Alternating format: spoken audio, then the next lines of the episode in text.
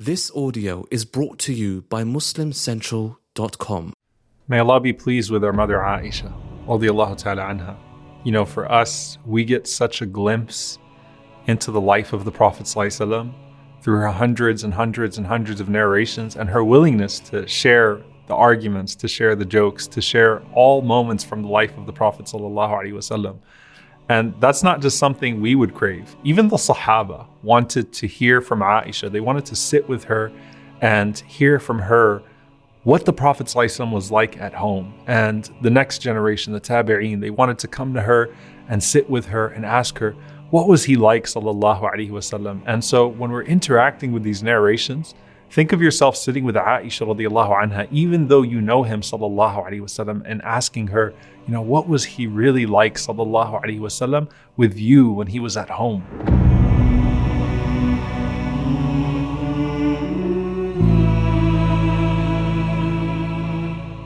So you couldn't get enough from her, radiallahu ta'ala anha. And on one hand, you wanted to know how human he was, sallallahu alaihi wasallam, and on the other hand, you only had reinforced to you how superhuman he was, sallallahu alaihi wasallam. What I mean by that is that when Aisha radiallahu anha was asked, you know, what was he like? And when they were asking her that, it was, you know, implying, you know, did he did he used to take a break in any way? I mean, the Prophet surely would come home and he would be exhausted, right? And Aisha radiallahu anha says, actually, he was a human being like all other human beings.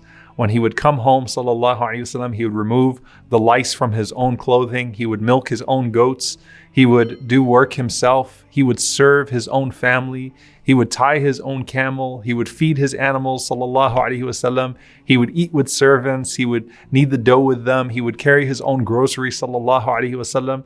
Kana fi khidmati ahlihi, sallallahu alaihi wasallam. He was in the service of his family. And she says he also used to joke a lot at home. So, so many of the jokes that we have from the Prophet sallallahu are between her and the Prophet sallallahu.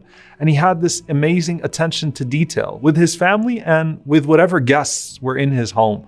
So the Prophet ﷺ would ask me, you know, what part of the glass I drank from, and he would drink from it, sallallahu alaihi wasallam. Aisha radiallahu anha, she would she would laugh and she would smile when she would talk about the Prophet ﷺ kissing her because of how emotional it would make her and how much joy that used to bring her. And if you were a guest in his home, the Prophet ﷺ would personally serve you. So when he came home, the Prophet ﷺ, it's not like he just you know, figuratively, you know, just knocked out on the couch, wasalam, and had nothing to give his family. He gave everything to his family, wasallam, and that was something special about him. And the other implication of that was the Prophet's consistency. So when she's asked, how was he, sallallahu alayhi wasallam, at home? She says, Kana khuluquhul Quran. That's the greatest praise she could have given him. That his character was the Quran. Everything he taught you, he was sallallahu alaihi wasallam. And in one narration, she even said, "Iqra'u in shi'tum, qad aflah al-mu'minun, alladhina hum fi salatihim khashi'un." If you want, you can read Surah Al-Mu'minun, the first ten ayat. Hakada kana khuluqu Rasulillahi sallallahu alaihi wasallam. That's what the character of the Messenger of Allah sallallahu alaihi wasallam was like. And when she's asked about his worship, that's when Aisha radiallahu anha just continues to say, Look, as beautiful as his worship was on the outside, you have no idea what his worship was like on the inside. She was asked about what his qiyam was like, and particularly in Ramadan. And she said that Rasulullah used to pray 11 rak'ahs in Ramadan or in other months.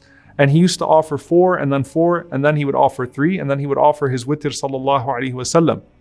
And she said, Don't ask me about their beauty and their length because they were unmatched sallallahu alaihi wasallam. So the Prophet sallallahu alaihi wasallam was praised in his qiyam from her. And Aisha radiallahu ta'ala anha says that I asked the Prophet sallallahu alaihi wasallam, do you sleep before offering the witr prayer? And Aisha radiallahu anha says that he said sallallahu alaihi wasallam, my eyes sleep, wala yanamu qalbi, and my heart remains awake. My heart does not sleep. Subhanallah. So just like the Prophet sallallahu alaihi wasallam in public, when he would hear the call of prayer, you could see it. Arihna biha ya Bilal. Comfort us with it, O Bilal. And he would rush to the prayer. At home, sallallahu alaihi wasallam, his relationship with his Lord was the thing that his family noted the most. And there is this narration that stuns me. And it's it's really powerful. And I want you to imagine again, you're sitting with Aisha radiallahu anha, and you've just collected all of these narrations from her about the Prophet sallallahu alaihi wasallam. And you ask her after all of this, give us أعجب شيء رأيته من رسول الله صلى الله عليه وسلم. Ya Aisha, O our mother, what was the most amazing thing you ever saw from the Prophet ﷺ? You know, all of this that you've given us. If you could note the most amazing thing, an incident, a moment that you shared with him, that you could give it to us. And sakatat fabakat. She got quiet and she started to cry.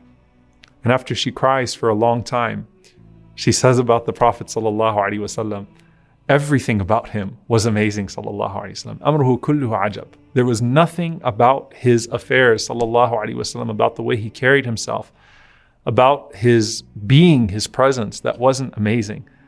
But she said that the most amazing thing, she said there was this one night. لما كان ليلة من الليالي, there was this one particular night where the Prophet ﷺ came to bed and his skin was to my skin and we were close. And he says to me, Ya Aisha, would you allow me to go and worship my Lord tonight? SubhanAllah, like, are you okay if I leave the bed right now and I start worship? And it was in the very beginning of the night. And the Prophet ﷺ habitually would take some time to sleep and then he would wake up and pray. But here, he came and he cuddled with his wife and he says to her, Ya Aisha, can I go and worship Allah subhanahu wa ta'ala? Are you okay with that? And she said, Wallahi inni la uhibbu qurbak. I love being close to you. Wa uhibbu ma. But as much as I love being close to you, Ya Rasulullah, I love what makes you happy. So if you want to get up and pray tonight and you want to start early doing that, then go ahead. So Aisha radiallahu anha is in bed. She's watching the Prophet sallallahu alaihi wasallam. She says he got up and he made wudu and he said Allahu Akbar and he started to pray. And she said he started to weep, sallallahu alaihi wasallam, so much that his beard became soaked. Now it was normal for her to witness the Prophet sallallahu in long nights of qiyam and the Prophet sallallahu weeping at night, but she's looking at him praying, and he's weeping so much that his beard was soaked.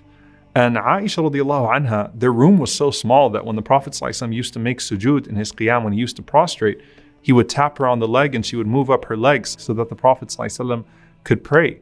And so she says that this was just unusual because then he kept on crying until he wet the area of his prayer. I mean, can you imagine how many tears came down from the eyes of Rasulullah that his beard was wet, that the ground where her legs would be, his room became wet. He literally caused a puddle from his tears. So at that point, you're worried about him, right? I mean, this is unusual how much crying is taking place. And you would think that something bad happened, or you would think he's afraid, sallallahu alaihi wasallam. So Aisha radiallahu anha, as a good wife, as someone who loves him, she says, I wanted to comfort him. So I said, Ya Rasulullah, why are you crying so much? Why are you crying so much? Why, Ya Rasulullah? Why do you have to cry so much? وَقَدْ غَفَرَ اللَّهُ لَكَ مَا تَقَدَّمَ مِن ذَنْبِكَ وَمَا تَأَخَّرَ And Allah has forgiven you for everything that you have done in the past and everything that you will do. And the Prophet ﷺ responds and he says, Ya Aisha, أَفَلَا أَكُونُ عَبْدًا شَكُورًا O Aisha, should I not be a grateful servant?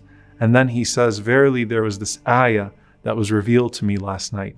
وَيْلٌ لِمَنْ قَرَأَهَا وَلَمْ يَتَفَكَّرْ فِيهَا Woe to the one who reads it and does not go into contemplation. إن في خلق السماوات والأرض واختلاف الليل والنهار والفلك التي تجري في البحر بما ينفع الناس Indeed, in the creation of the heavens and the earth, the alteration of night and day, and the ships that sail the sea, والفلك التي تجري في البحر بما ينفع الناس وما أنزل الله من السماء من ماء فأحيا به الأرض بعد موتها وبث فيها من كل دابة and the rain that Allah subhanahu wa ta'ala sends down from the heavens reviving the earth after its death and the way that Allah scatters his creatures throughout the earth والسحاب المسخر بين السماء والأرض and the shifting of the winds and the way that the clouds differ between the heavens and the earth. لَآيَاتٍ لِقَوْمٍ يَعْقِلُونَ In all of this is a sign for people of understanding. So Aisha radiallahu ta'ala anha is witnessing an ayah, a sign of Allah subhanahu wa ta'ala in front of her.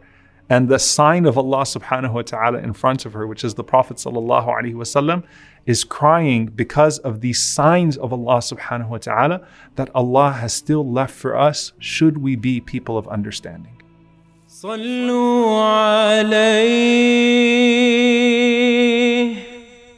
صلوا عليه صلى الله عليه وسلم.